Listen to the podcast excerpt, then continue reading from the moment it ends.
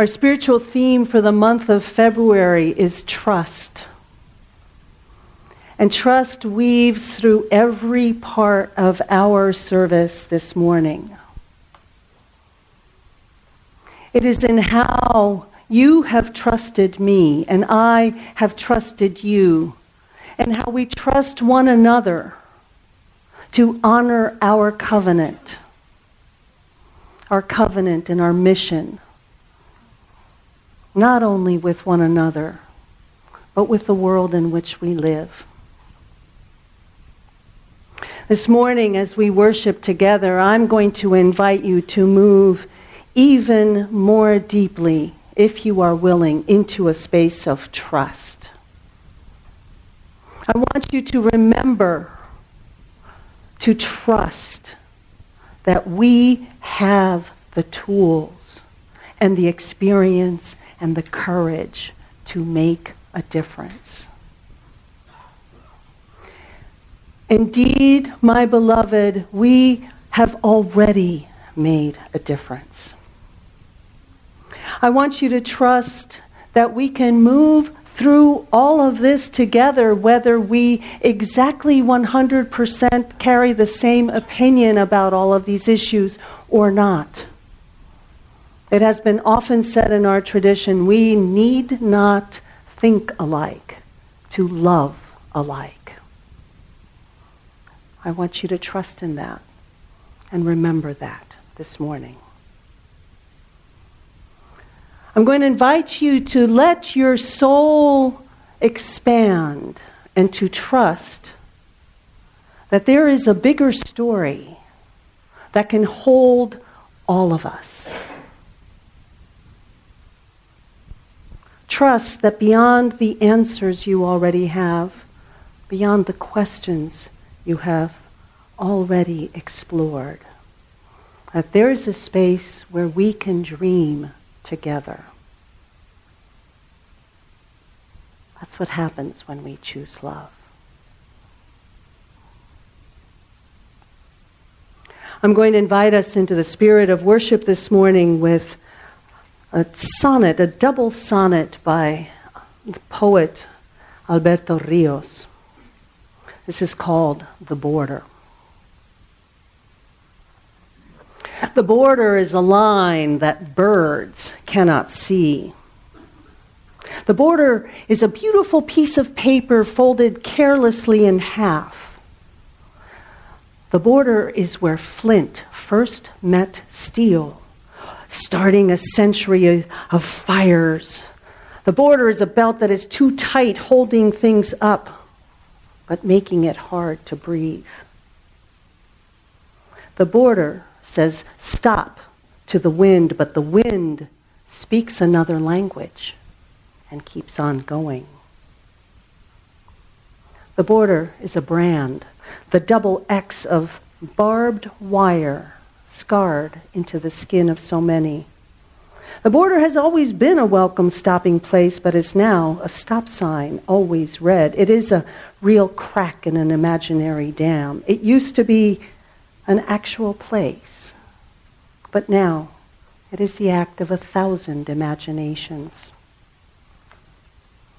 The border is no, no, the clown who can't make anyone laugh. The border is a locked door that has been promoted. The border is a place of plans constantly broken and repaired and broken. It is mighty. But even the parting of the seas created a path, not a barrier. I could see this woman out of the corner of my eye. She was middle aged, kind of moving closer and closer. There we were, it was about 7:30, 8 o'clock in the morning under the most amazingly blue skies. It would climb up to 75 degrees, not too long from that point, which I will tell you, I miss that right now all of us who worked as part of the legal teams for Al Otro Lado, we were in a place called the Plaza El Chaparral. The Plaza El Chaparral is right at the exit of one of the two border crossings in Tijuana, and, and, you should know that Tijuana is the busiest border crossing in the United States. The Plaza El Chaparral is where all the action happens. This is annoying, right? Sorry, guys. I'm just going to take it off. Is this is this turned on? Okay, good. Sorry about this.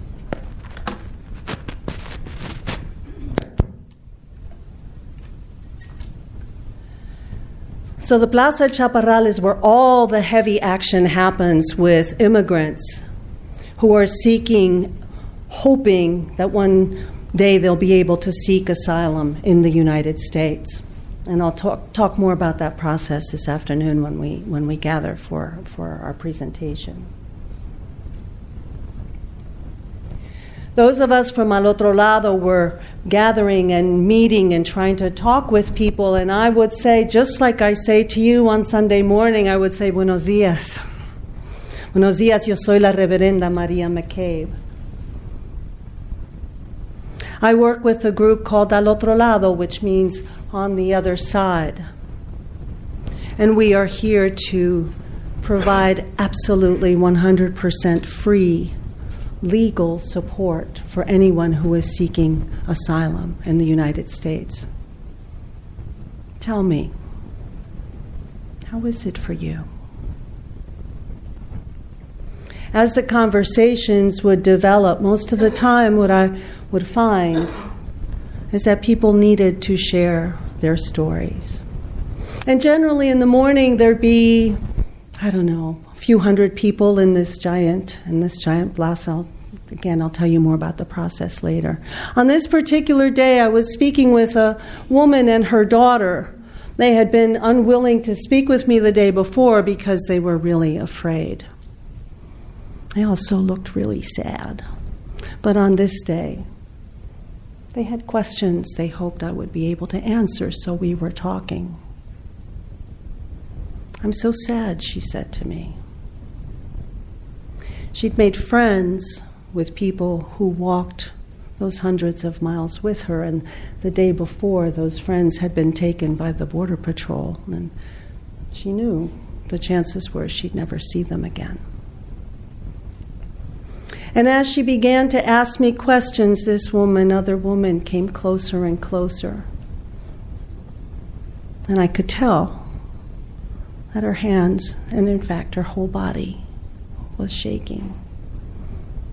And finally, she came close enough and said, Is it, oh, is it okay? Is it okay if I listen? I don't know what I'm going to do. Of course, we welcomed her. I introduced myself. How is it for you? Have you received your number? Have you gotten on the list? So she began to tell me her story.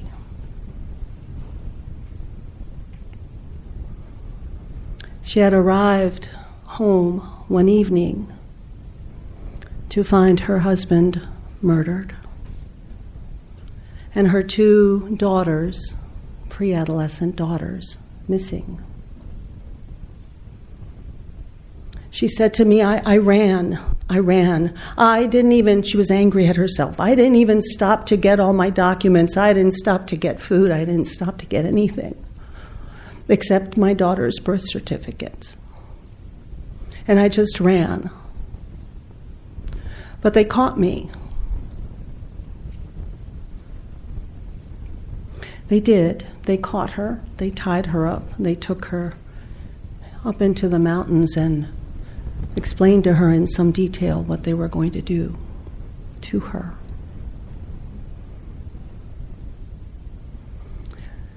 She says, but they were stupid and young, and they decided to start drinking.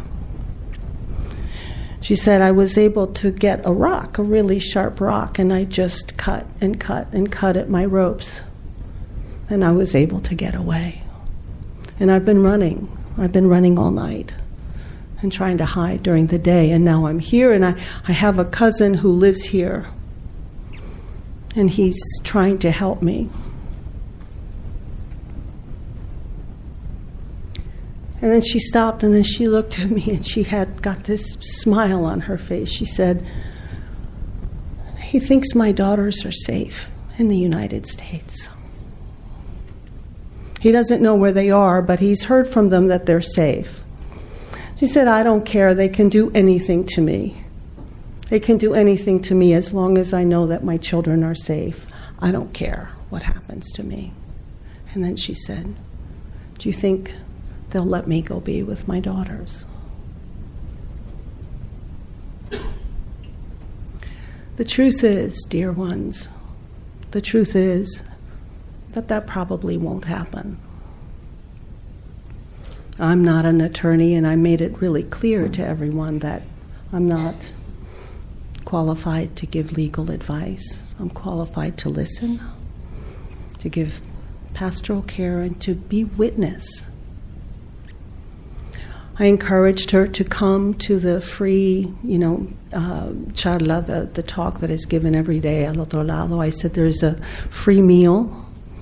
Often that's the only meal migrants and their families are able to have on any given day. I said, come, we have attorneys and law students who have worked their whole lives to help immigrants. And they will explain to you what you need to know. The truth is, those teams we did, I was so grateful to be able to be an interpreter for many of these, uh, of these interviews. And we told people point blank when it was appropriate, we're really sorry. But given the way asylum regulations have now been tighter and tighter and tighter, the chances are you don't have a good claim.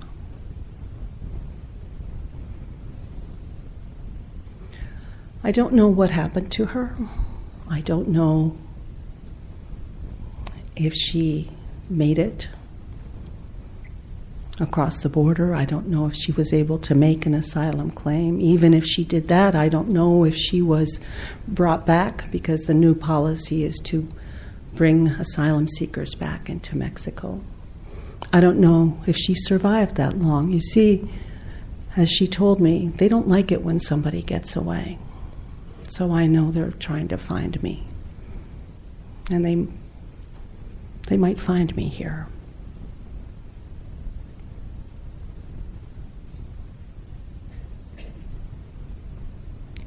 I did not speak to a single person in the week that I was able to do ministry at the border. I did not speak to a single person who did not fear for their life or to a single family.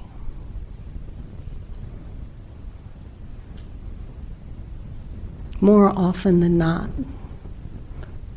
people were trembling because the fact of the matter is the trauma that is involved in so many, all of the stories I, I heard, is brutal.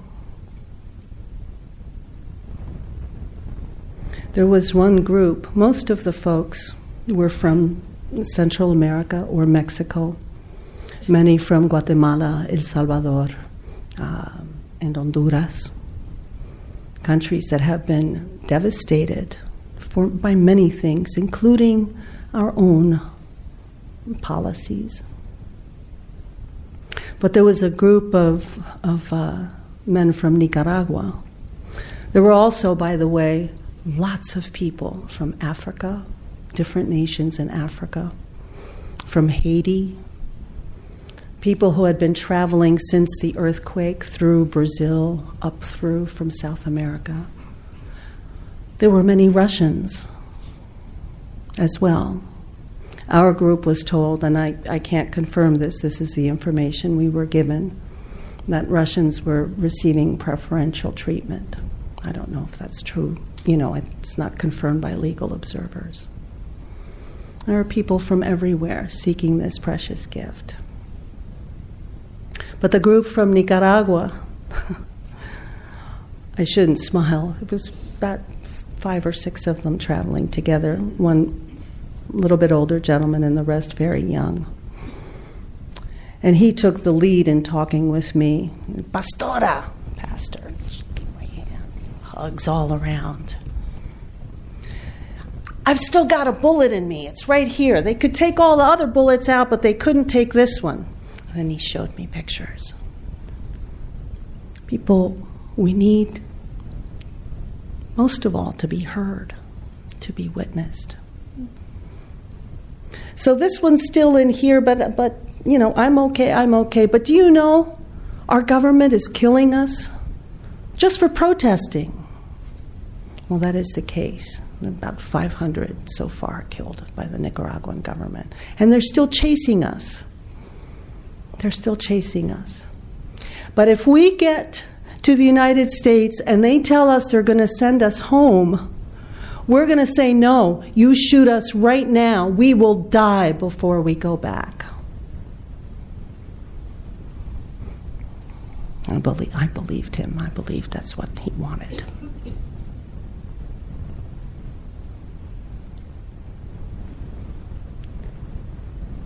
I'm asking you to listen, even though I know that this is hard.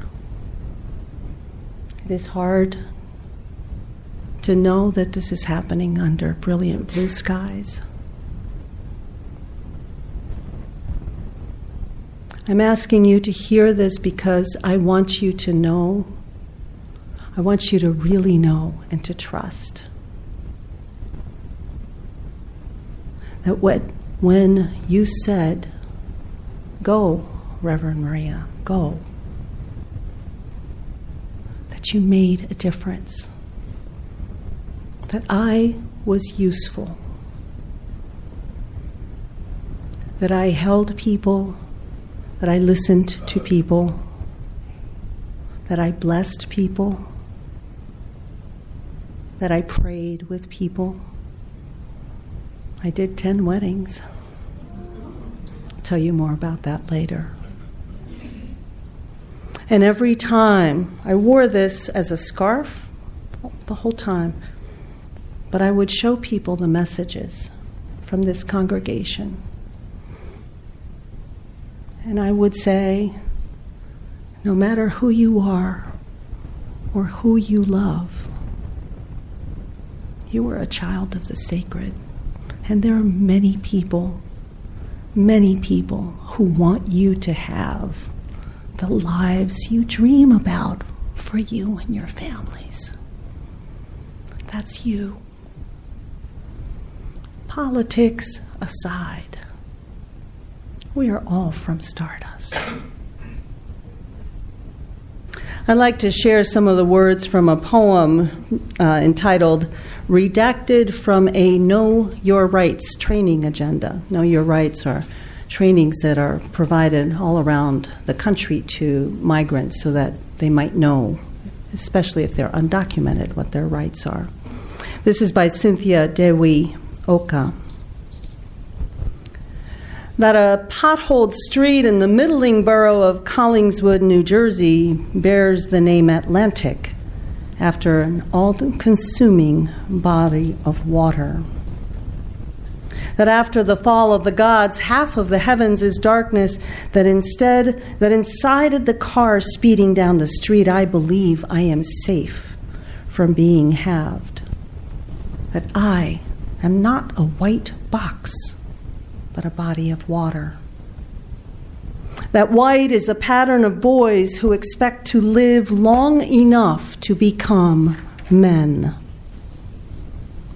That some of these boys are whistling by on their bikes, and behind them, clear as a dream, welcome candles in the windows are framed by spring blooms. That welcome means I thought I was not afraid of the dark. Since the fluorescent grid of the factory and the vista of small bones in my father's collar, well, I was interpreting for the 20 something year old white citizen, tell your dad he can quit or I can fire him. Grief had already burst its cocoon. It ate him like an army of moths from the inside. That brown men and women kept stitching jackets under the heavens of the machines. Welcome.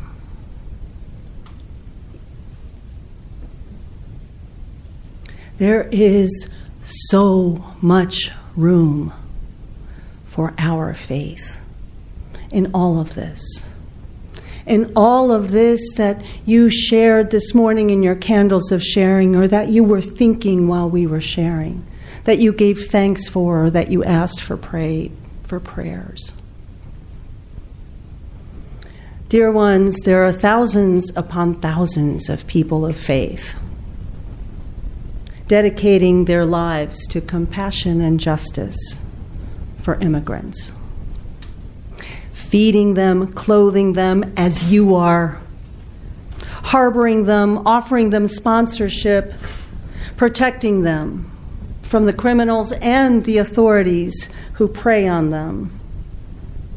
Because of their faith, villagers go to the place where the trains roar through their villages with migrants clutching for their dear lives on top, and they throw food up and they say blessings.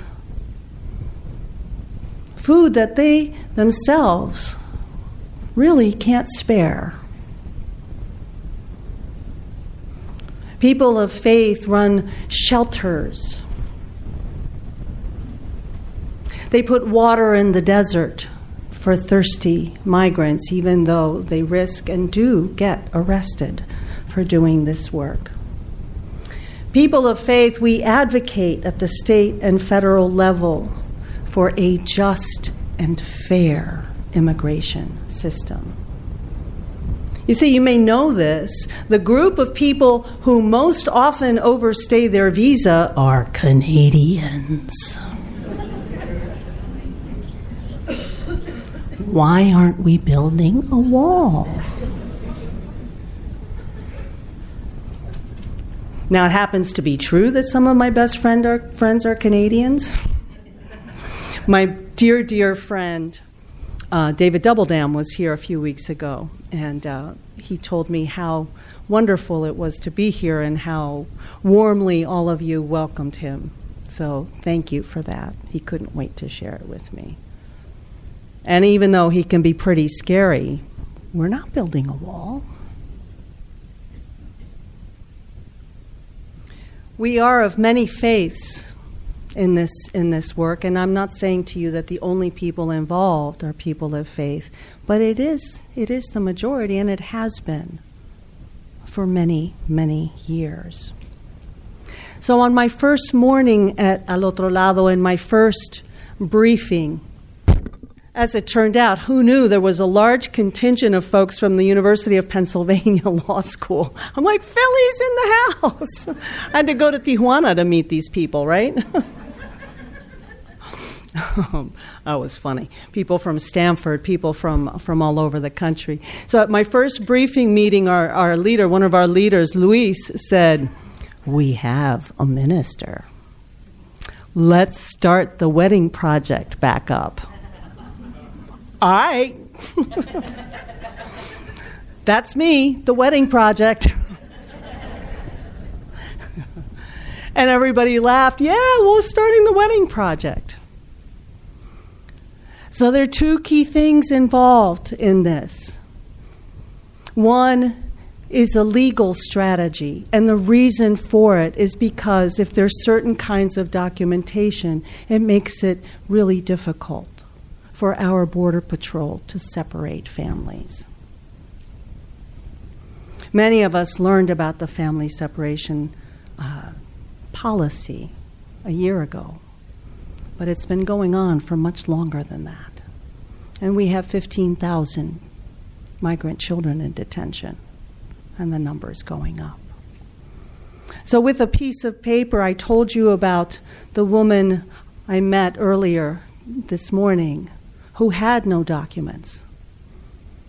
So many, many of these folks come in desperate fear without documentation, and many have been living in common law marriages for, for many years and have made families. So the weddings, on the one hand, were, were part of a, a sort of ratification of, of the family and the love that they had already made with one another. And on the other hand, I know I said this to you in one of my messages.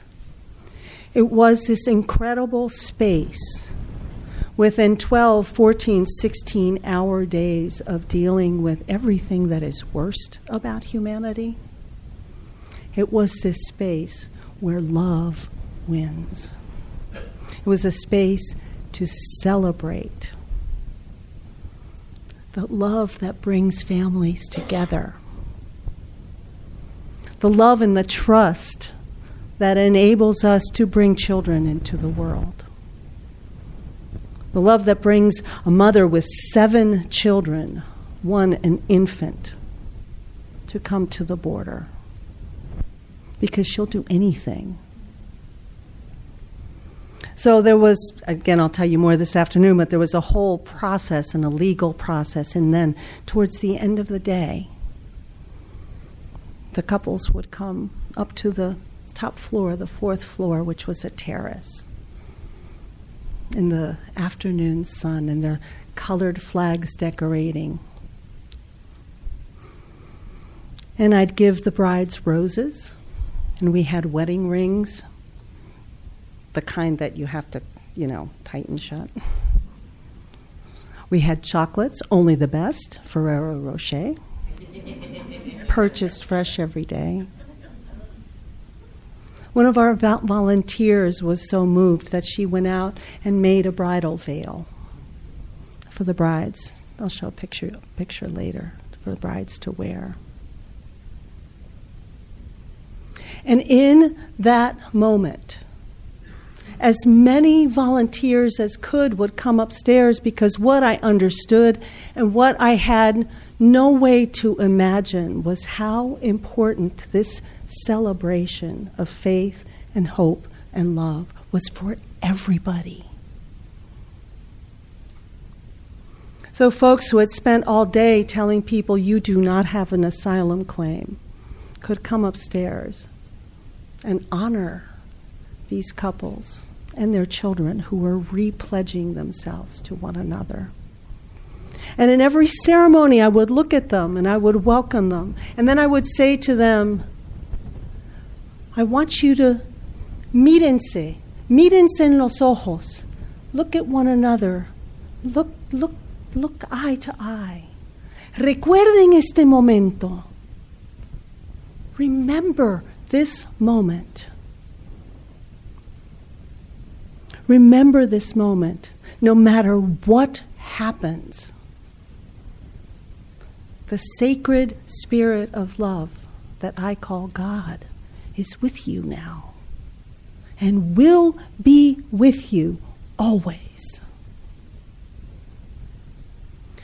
As a Unitarian Universalist ministry, called by you I didn't have to put them through a six week catechism class. I did not have to tell them, You have sinned. I'm not casting aspersions. Please know this. What I'm saying to you is that there is a special gift of faith. There is a special gift. That because I am connected to every one of you, and every one of you is connected to every other human being on this planet. That we know we are all stardust. And we can be with one another without those barriers. There is a place for faith. I'll tell you a quick story because I know we're running over, so just, you know, get mad at me later.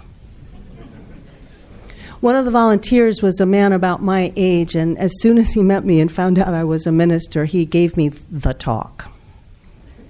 This is what the talk is at my age and in my job religion is for idiots.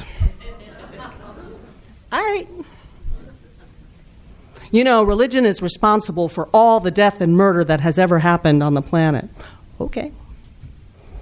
You'll be happy to know I usually don't argue because, as much as I love arguing, I'd be arguing like my whole life. And I understand why people are angry at religion. But on the last day I was there, I had four weddings planned. And he asked me, Would you like me to buy the flowers today? I said, Oh man, that would be great. He bought the most beautiful bunch of roses. And then for the very last wedding, he came upstairs. He stood in a corner. I like pretended he wasn't there because, you know, deer in the headlights, right? he cried. And he had the courage to come up to me afterwards and say, That was so beautiful. He said, I know you really meant that, and I know that really meant something. That meant something. I want to take just a moment or two to tell you from the bottom of my heart that as I stand in front of you today, I am filled with hope. As I carry the stories that I will never forget, I am filled with hope. I'm filled with hope by your faces. I'm filled with hope that we are all here sharing this together. I'm filled with hope by the fact that fully two thirds of the volunteers were in their 20s. Some of them who had saved up money for a year or two years so that they could take months from their lives and come to Tijuana on behalf of the most marginalized, the most vilified people right now in our, in our universe, in our United States universe. young people, people from all over the country. I'm filled with hope by the confidence and the competence and the grit and the courage of these lawyers who work day in and day out and whose eyes fill with tears, men and women alike, fill with tears at every story of family separation that they deal with, and still every day they're back. Every day they're back. Dear ones, as often as I say it, and as often as you may want to roll your eyes when I say it, we are the love people. We are the people who affirm life. We are the people who believe that evil will not prevail. Not if we have anything to do about it. We may not change this in our lifetime, we may not change it tomorrow. But we are fueled by our values, we are fueled by compassion, and we are fueled by love. And even in the midst of horror, love wins. Ashe. Amen. And blessed be. I invite you to go in blessing from this place. I invite you to keep your hearts open. I invite you to be ready for the story that will hold us all in love. Amen.